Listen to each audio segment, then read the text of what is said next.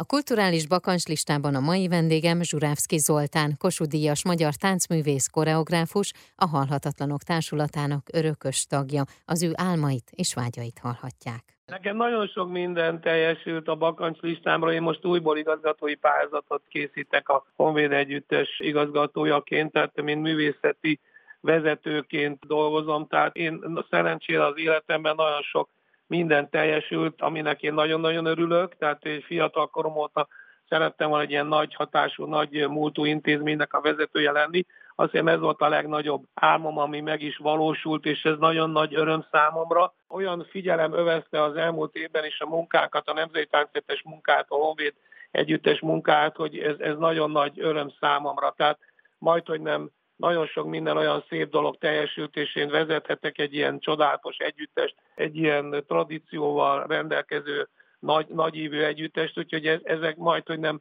engem maximálisan kielégítenek. Minden ember számára vannak ilyen bakancslisták persze, de nem akarok nagyra vágyó lenni, és megelégszem azzal, amit az élet számomra biztosít, és ezek a nagy munkák, most ez a Szegedi Szabadtéri, vagy a műpában a hűtlen feleségvel közösen Vinyászki Attilával dolgozni, ezek mind-mind-mind ilyen nagy ajándékok számomra, tehát ezek csodálatos lehetőségek. Kívánom, hogy akkor még sok ilyen legyen. Nagyon szépen köszönöm.